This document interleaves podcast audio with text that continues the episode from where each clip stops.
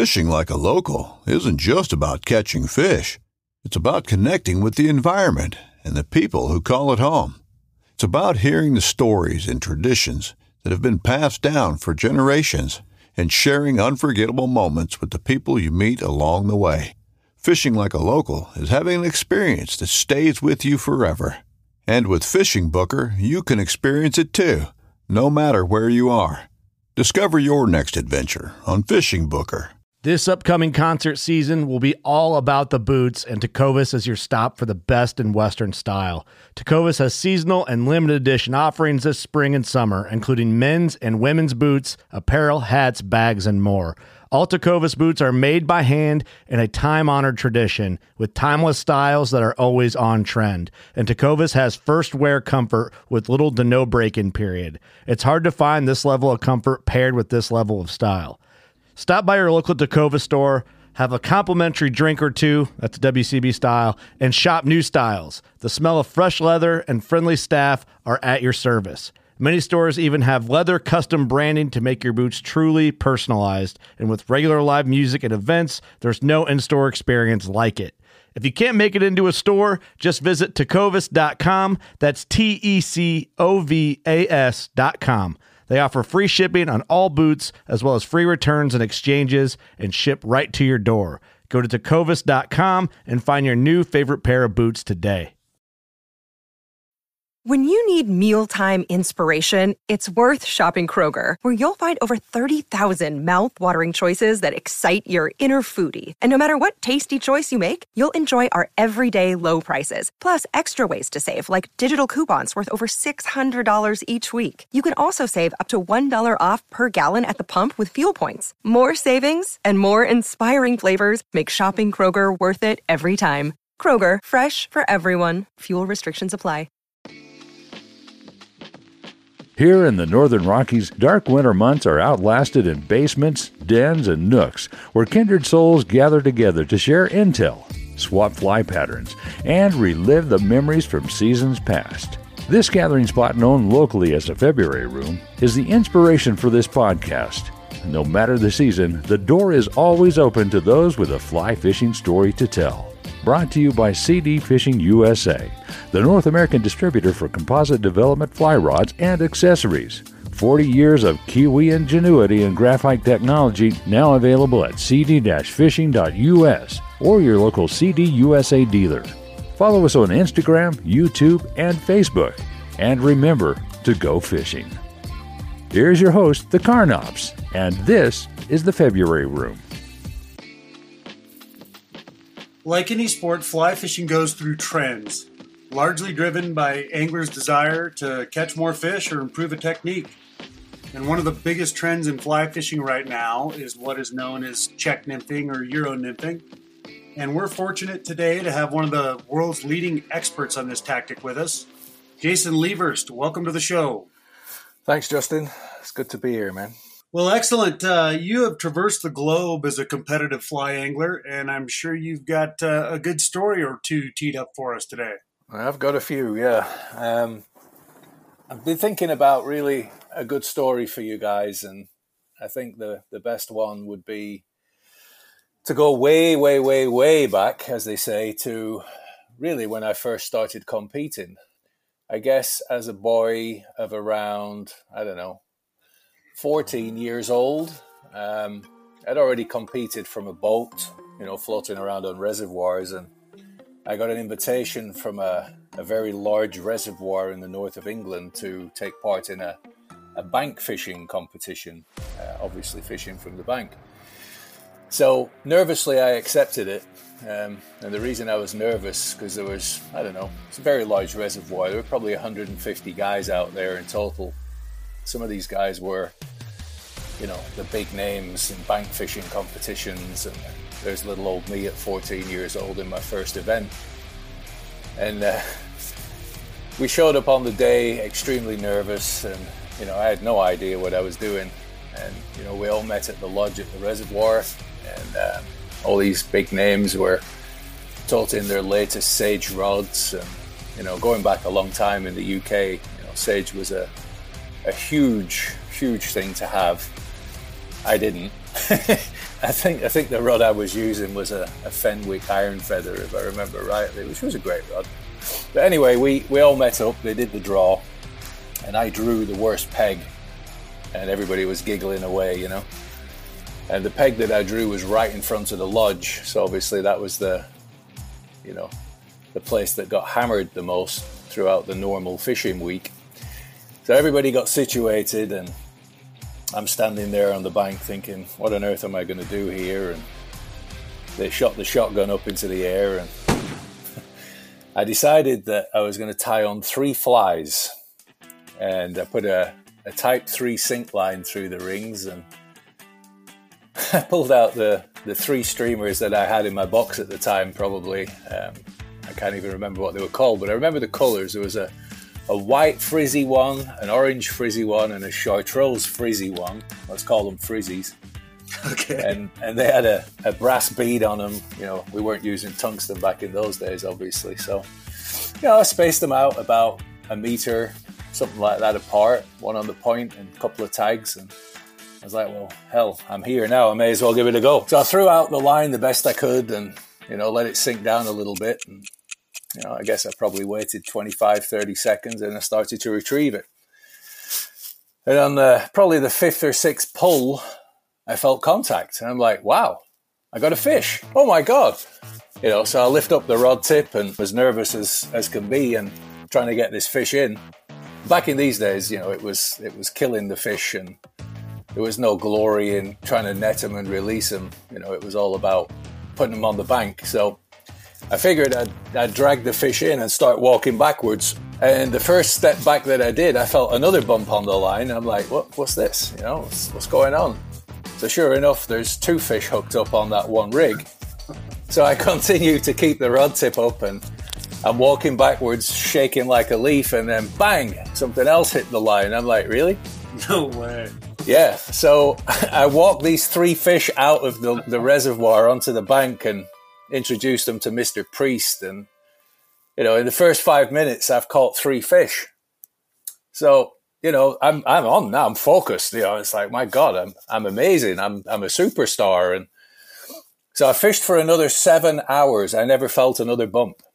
And uh, I'm thinking, well, well, that was fun, you know. So end of the day came. We all went up there, and I noticed that there was nobody walking up the bank with with any dead fish in a bag. And turns out that by some unbelievable coincidence, those three fish that took that one setup were in fact the only three fish that had been caught that entire day.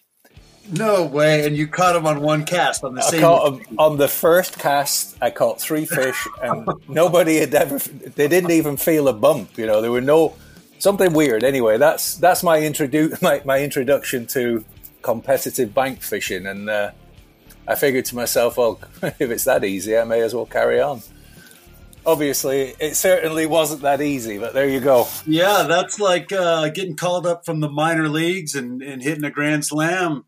Yeah, man. Um, hitting a cycle or something in your first, uh, yeah, your first game. That's amazing, man. Wow. I've never, uh, never heard of anybody catching three fish, you know. Lots of us have caught two on a dry dropper rig or whatever, or double nymph rig, but not three, and certainly not, uh, wow, that's a heck of an introduction into competitive fly angling.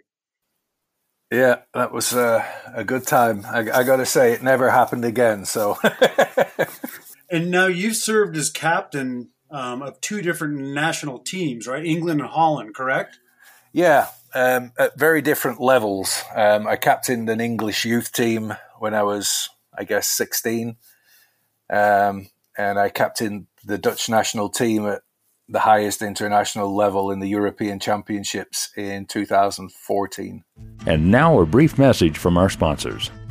Here at C D U S A, we have owned nearly every brand of fly rod throughout our thirty-year careers as guides and globetrotting anglers. When we discovered Composite Development's flagship fly rods, the X L two and the I C T two, we uncovered a secret harbored by the Kiwis for four decades.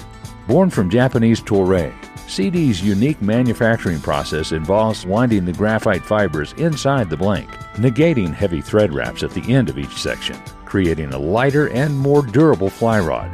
Check out the X L S two and the I C T two at your local C D U S A dealer or go to c d dash fishing dot u s. And remember to go fishing. So the world of competitive fly fishing, is it's not like bass fishing. It's it's still pretty much under the radar. And um, a, a lot of folks have never witnessed it and, and don't really know uh, how the whole system works. Can you describe the general outline of a fly fishing competition for us? Yeah, sure. So there are, to my knowledge at this time, uh, thirty-eight federation members. Now, there's an organization called FIPS-Mouche, uh, which roughly translated into English is the International Sport Fly Fishing Federation. Um, they're based out of Belgium, and they are the essentially the governing body of, you know, as I say, the highest...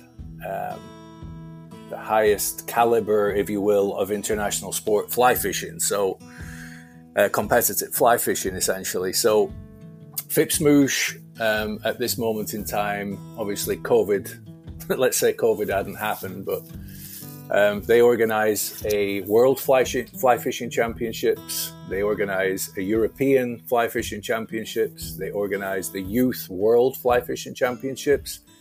And as of very recently, and it's about time, really, I guess, uh, they are about to host the first female World Fly Fishing Championships in Norway, I believe it is, later this year. Um, alongside that, they also have a World Masters Fly Fishing Championships, which is for people over fifty years old. Yeah, as I say, there's thirty-eight, thirty-nine federation countries involved. Um, that's, you know, Europeans, Americans, New Zealand, Australia, South Africa, you know, pretty much anywhere you can think of, uh, Mongolia included. And each individual federation country will have their own national fly fishing championships in order to select the best of their country to send them to uh, the World Fly Fishing Championships to represent their respective countries. Gotcha. So are you, are you uh, schooling up your wife to get in on this?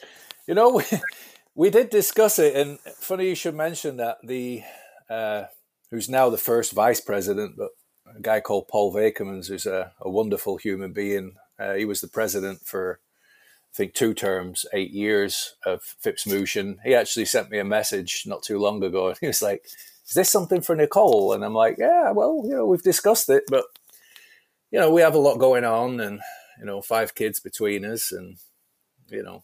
It's a, it's a, it's a gigantic commitment to make. I know, obviously speaking from experience, it's a, you know, it's an unpaid sport, and generally speaking, you know, you got to pay for everything yourself uh, for the most part. So yeah, we, we kind of, we kind of passed up on that one. Gotcha. It sounds like it's right up my alley. I specialize in unpaid activities. Well, we work in fly fishing, right? So yeah. And, uh, And your wife is Nicole Darland, whom I met years ago um, through the television, uh, the outdoor television industry. She was the host of uh, a show that I produced, and uh, we had a lot of fun, um, traveled to a lot of cool places, and, and had a great time. And it was awesome because, uh, you know, last year she reached out to me and said that uh, you guys were, were coming into the area, and uh, we had a chance to go get out on the river. We went down to the Missouri and uh, and did a float, and uh, and you kind of showed me what's up with the Czech nymphing thing. Um, you know, my first introduction, the first time I guess I saw it was at uh, a, a competition here called the Fly Fishing Masters that uh, the production company that I used to work for put on.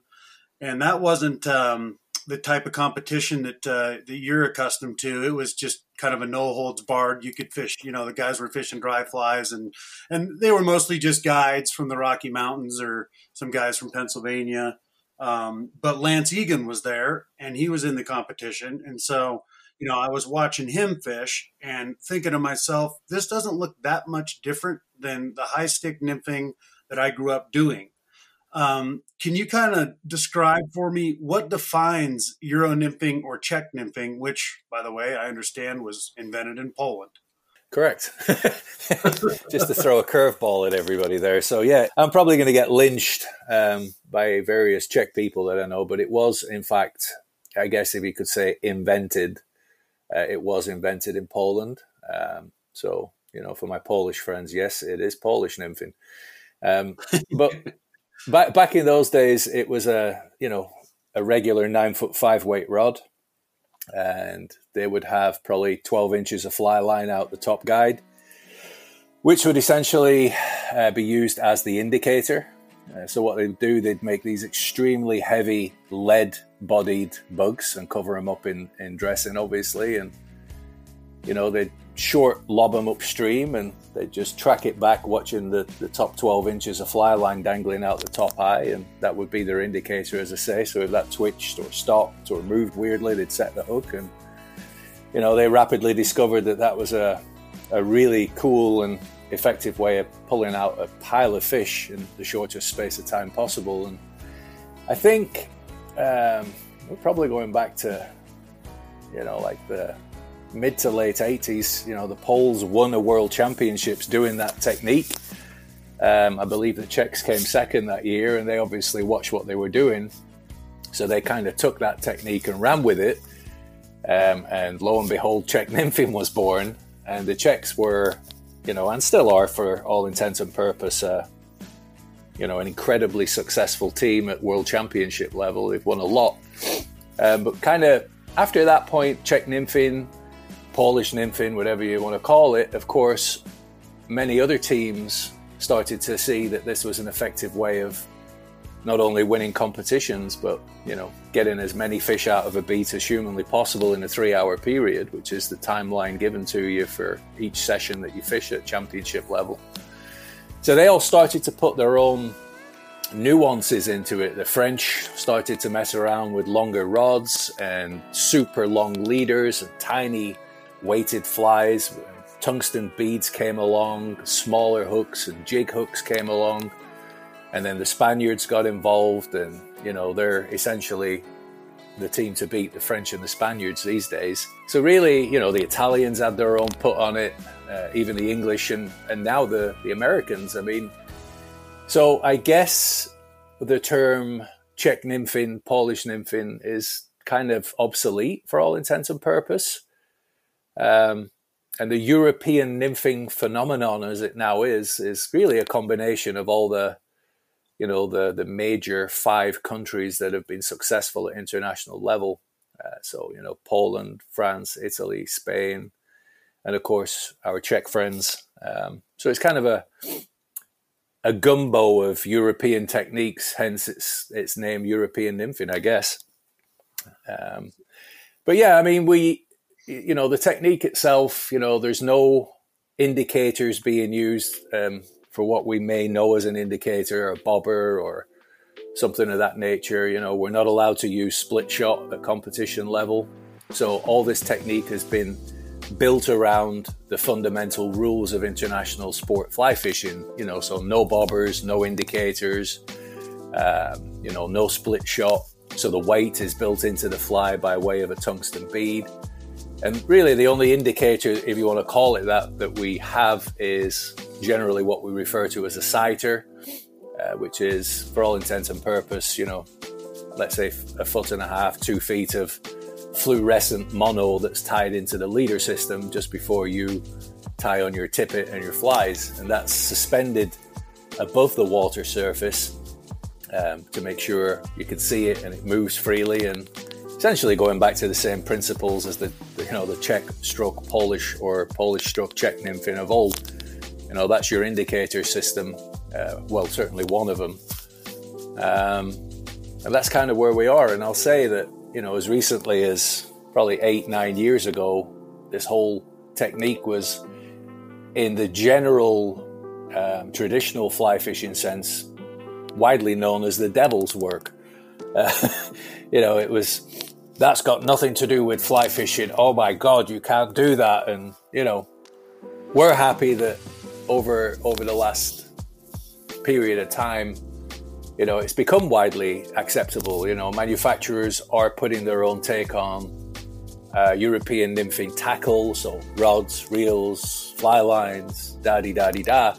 And I'll say in this country, um, that's really in part, certainly a very large part, down to the success of Team U S A Youth at the international level. Um, I was fortunate enough to know, and I still know, many of the, as we refer to them, the world-class wrecking crew of, of kids from around the U S that went out to Europe and just absolutely dominated. Um, you know, they won, I believe, three gold medals as team back-to-back.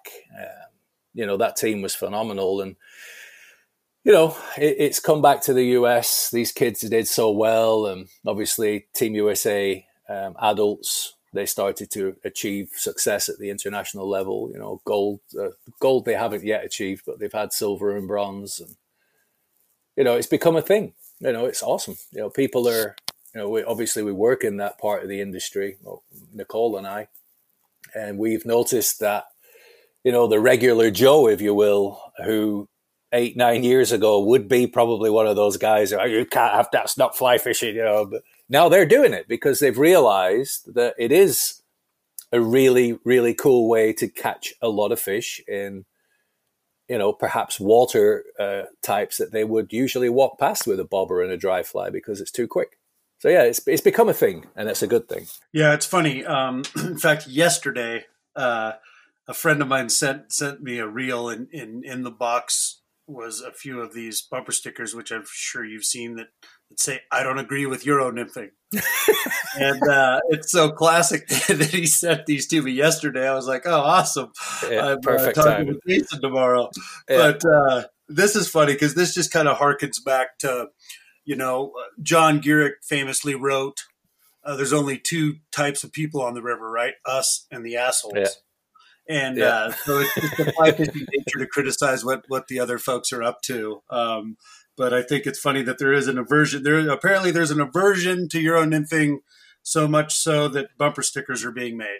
Uh, you know, man, it, it's fly fishing. Yep. You know, there's some guys that only swing flies for steelhead. There's some guys that only fish dry flies for steelhead, um, for instance. And if you're doing anything else, then you're kind of below them. Yeah, it's the uh, the wonderful elitist sport that we're all involved in. But, you know, I, I'll right. tell you, man, I, I start I started fishing for one reason and one reason alone. That's to catch fish. You know, if I if I see a cougar or a bear or an eagle, that's awesome. You know, that's, that's just a bonus to being outdoors. But fundamentally, I think, my personal opinion, I go out fishing to catch fish. And if I can catch a bunch, large, small, medium, different species, I've had a great day. And, you know, I don't have to come home and say, you know, somebody says, how was your day fishing? I was, oh, it's great. I saw an eagle, which basically means you got skunked. Uh, you know? Right. Yeah. But I'll tell you, you know, I'll, I'll I'll fish a dry, I'll I'll fish a dry dropper, I'll fish a streamer, but you know, if I have to, and that's really the whole point of it for me personally. You know, I mean, well, if you if you fish a lot, like a lot of us do, um, you become much less picky as yeah. towards the tactic, because if I'm a dry fly angler, I'm going to have a lot of days in the wintertime learning to dry fly. Yeah, enjoy. So, yeah. So it's just another tool to have in your bag. Um, and it's, uh, yeah, and for sure right now, um, it's a popular, popular tactic. Um, the uh, fly fishing industry, um, as it does, is keeping up with it and, uh, and developing, you know, some specified equipment. And, uh, and you yourself and Nicole um, have a company called Nymph Master. Can you tell me about Nymph Master? Yeah, that's, that's one of the, at the moment, three companies that we we have. Um, Nymph Master is the fly tying materials and hook business, um, which we launched in actually on Nicole's birthday, November the first, two thousand eighteen. Um, you know, who needs another fly fishing online store, right? You know that they, they're popping up like every I've day, particularly. There you go, right? I mean, that, it's great. You know, it, it puts out more stuff. But, you know, I've had several over the years um, in various different countries, I guess. And, you know, when we launched nymph master dot com, uh, we kind of decided that we didn't want to be just another online store.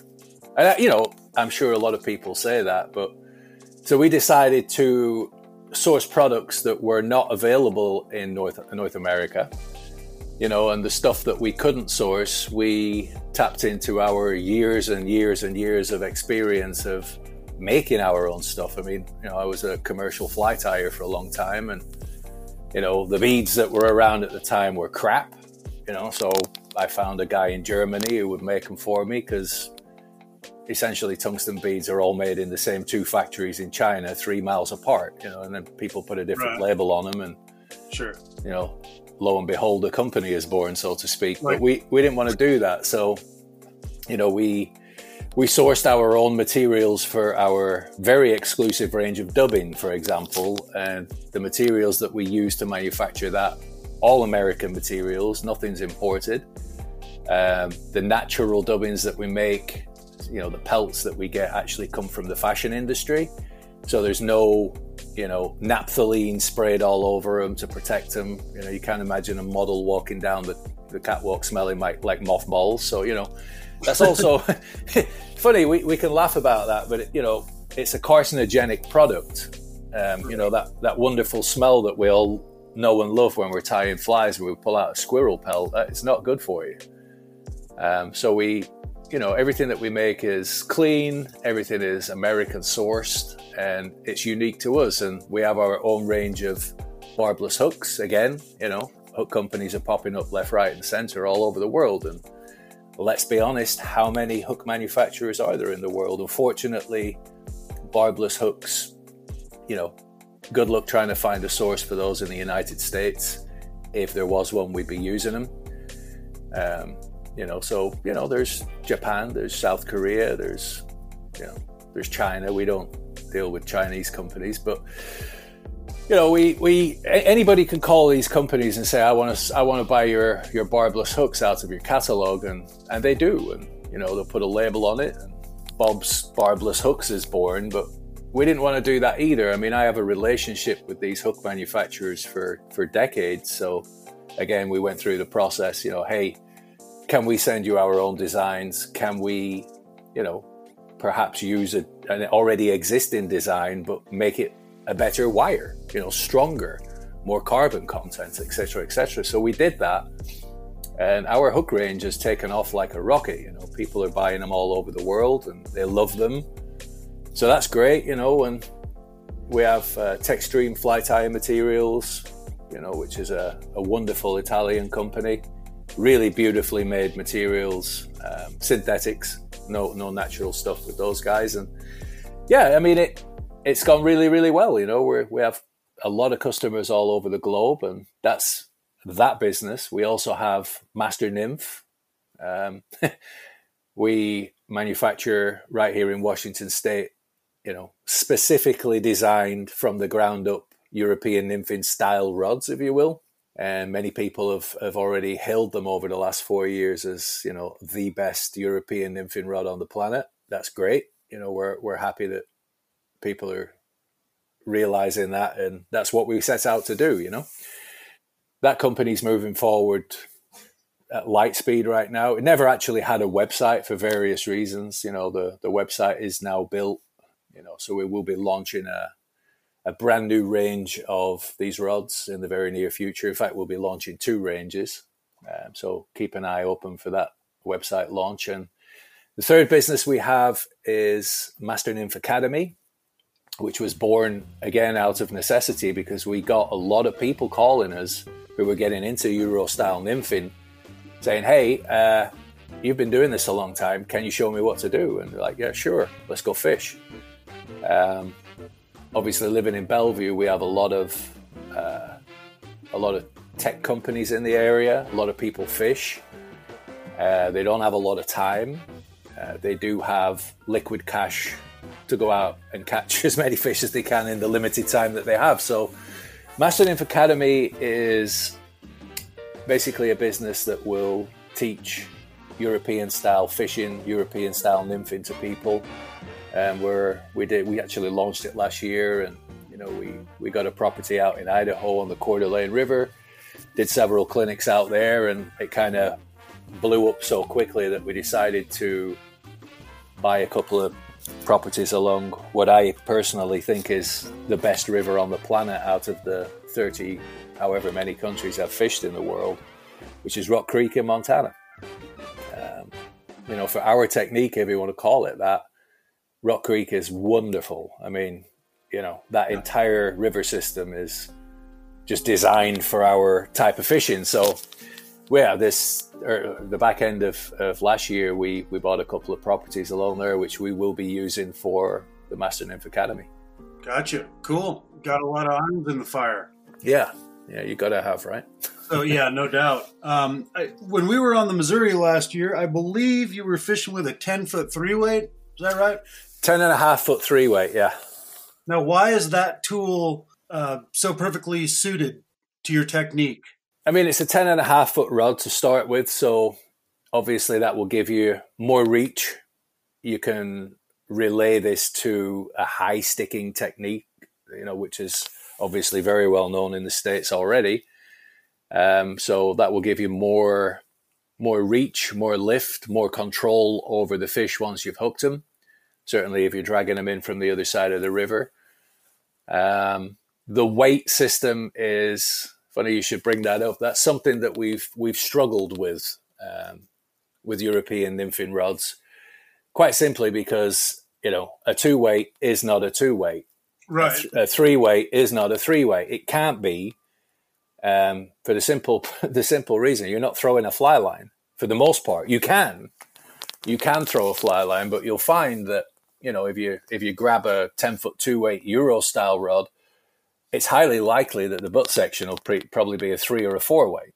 The tip section may be a one weight or a two weight. And what's in between is not a two weight either. So, and there's a reason for that, right? You need the, the power in the butt section to subdue and control the fish and also to, you know, lob. It's not really a cast that we do, to be completely honest. It's more of a lob. Heavy flies, you need that accuracy, which comes from the the power of the butt section and maybe the, the second section too.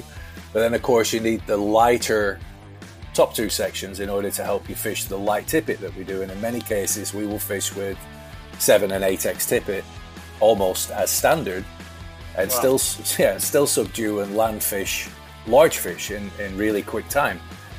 Um, so we are going to change that system uh, when we do actually relaunch Uh, Master Nymph, the new range, the new website. We're also making specifically built European nymphing fly lines right up in Colorado with our partners Monic. They'll be launched very soon. Various other things coming down the pike, but it's a system that doesn't relate to this type of rod because we are not throwing fly line, we are throwing mono. So how can it be a two or a three, whatever rod? It can't. Uh, there's no connection. So essentially we're going to rebrand that rating system for Euro style rods, which may or may not, hint hint, be more akin to a spinning rod system power as opposed to A F T M A rating, because it's it just doesn't make any sense. But what what do you do? It's the system that's in place. It's a system that's been in place for a very, very long time, and here we are, a husband and wife company that will, you know. And, and that came from our customers more than anything. They're like, you know, dude, this is not a two-weight rod. I'm like, I know. But what do you want us to do? Say, you know, put a decal on the side, say, this is not a two-weight rod, you know, just as a disclaimer. It isn't, but that's the system that's in place. So we are going to change that. And we're going to confuse a lot of people. That's awesome. Uh, you know, we're going to yeah, get a lot of... You know, you are. It's, it's, like, uh, it's like the what's taking place right now with the Switch game, for instance, you know, I mean, spey casting is super confusing now. The fly fishing industry has done a champion's job of confusing everybody to the point where you need to call, or most anglers need an expert, a buddy, someone they can call that really knows it in and out, because, you know, uh, a four hundred forty grain head may be what you want, or a four hundred twenty grain head might be what you want on that switch rod. But everyone is so ingrained, like, well, what do I need? A weight forward six? No, you need a four hundred twenty grain Scandi. What the hell is that? so. It's it's like everything else in fly fishing, man. You know, it's, I mean, a trout spey. I mean, you know, that's exactly right. Yeah, it's what what is that? I mean, and then you have to go out and study what it is. And okay, there's there's a use for it, but you know, every everybody's trying to innovate, and and that's great for our sport. The more innovation, you know, the better for all of us. And I'll tell you this though, man. I mean, a lot of the innovation that you find in fly fishing, in shall we say more traditional fly fishing, does come from competitive fly fishing, because of course I've always said, you know, competition breeds innovation. Sure. And it does in any sport. And you know, I, I apologize before we actually get stuck into re- renaming the rating system for Euro rods. I apologize now because it is going to confuse people, but we will try and explain it the best we can. So yeah, long-winded way of answering your question, I guess. Awesome. Well, could you give me some insight into the seedy underbelly of, of competitive fly fishing? I mean, there's gotta be a, come on, man. Do, do the Americans really cheat like they say they do? Oh boy, you're, you're trying to get me lynched. um, I'll, I'll say this. I I worked for the International Sport Fly Fish, Fishing Federation, FIPS-Mouche, for a long time. And my role in that organization was, uh, uh, they, they called me the Chief of International Supervision. So I had to arrange a team of volunteers from around the globe who would give up their time and their money to travel the world and essentially monitor the home team during the competition. And that was because, yeah, cheating happened. Of course it did. And and we built this this sidearm of the of the federation in order to monitor the home controllers and the uh, sorry the, the home competitors. And the reason for that was, of course, there would be a team, an army of volunteers to score people's fish. Now, if you're the home nation, you're going to end up with a home nation controller. Yeah, shit. you know, right. pe- people are going to cheat, and they did. So we we put this team in place, and it and it was awesome. We essentially ruled out any possible cheating on the part of the home team. But then you'll you'll get competitions out in Bosnia, for example, and you know you've got Bosnian controllers saying to, I don't know, a competitor from a, an un- unnamed country, um, saying, "Hey, buddy, if you give me fifty bucks, I'll put like ten extra fish on your scorecard." And yeah, people did that, and they still do. I, I wow.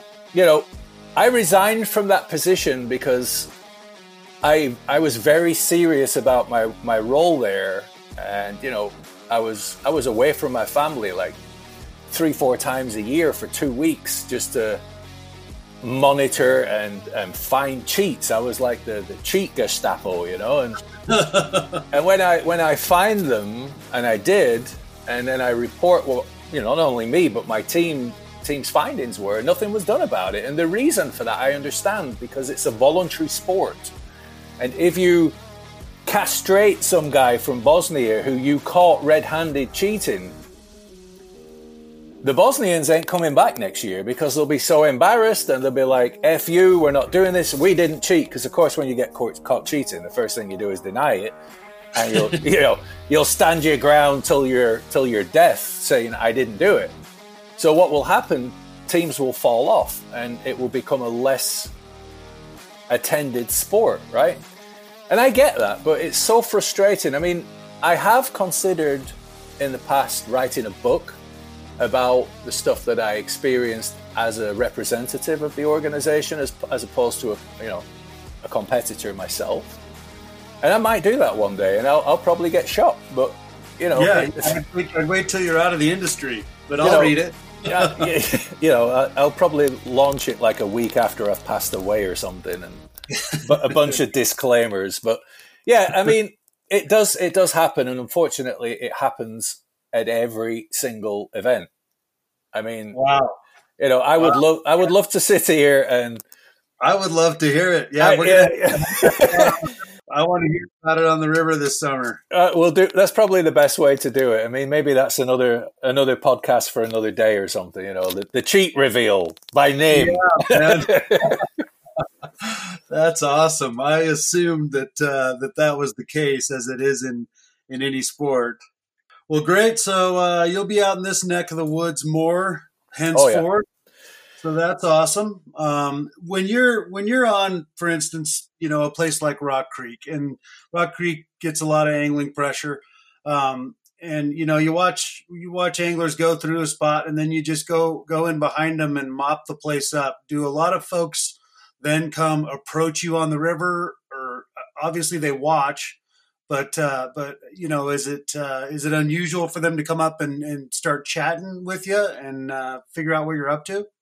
No, not these days. I mean, back in the day, you know, I, I've been spat at, you know, I've had my car scratched. I've had, you know, all kinds of, I, in fact, I've had a turd smeared all over my back window. I mean, you know, I'm not even kidding, but these days, true story. Oh my God. When that happened, did you get rid of your Euro-nympher uh, customized license plate? Did you get rid of your vanity plate?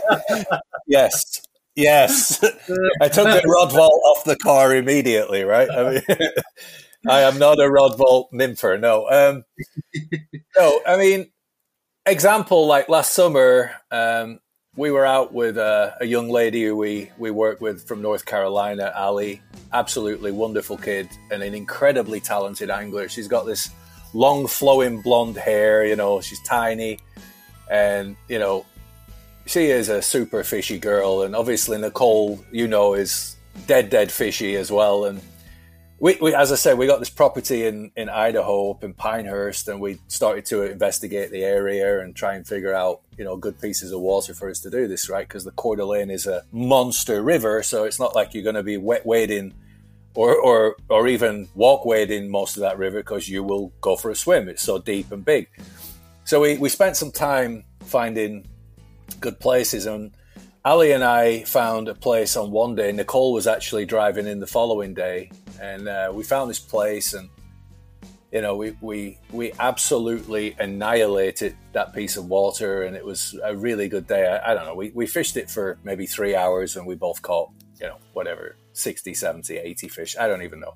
Beautiful cutthroat trout everywhere, right? Typical Coeur d'Alene. So, of course, Nicole shows up the next day. We're like, let's go back. Let's show Nicole what we found. And we went up there, and there's a guy standing there on this bank, and he's lobbing a, a bobber and, you know, nine foot five weight. And I mean, there were fish trying to eat his bobber, and we, we did the right thing. We just sat on a log and watched him for about fifteen minutes before we sort of passed him and said, hey, can we go down? Or I think it was upstream from you. And, but the guy was missing fish after fish after fish, you know, and eventually we walked down to him. I mean, he, you know, clearly the guy could fish. He had a beautiful cast and, you know, he knew his stuff, but he was just struggling to get one on, on the bank. So we walked past him, and I was, you know, I was like, hey, do you mind if we just move down from you there? And he's like, sure, but give me some space, you know? And I was like, yeah, man. And uh, we, we ended up about one hundred yards, whatever, upstream from him. And, of course, Ali and I are Euro-nymphing, and it's just every cast, pow, pow, pow, pow, and two at a time. And Nicole, to add insult to injury, is throwing dry flies and absolutely mopping up. And Nicole, being the wonderful person that she is, she came over to me. She's like, I'm going to go talk to that guy. And I'm like, eh, I, I don't know, babe. You know, it's, you know, we're in the middle of nowhere. It's, she's like, no, I'm going to go and say hi and give him my dry fly. I'm like, sure. So, of course, we carry on fishing. Nicole's up there talking to the guy. Long story short, he comes down, and he actually owns the cabins right in front of where we're fishing.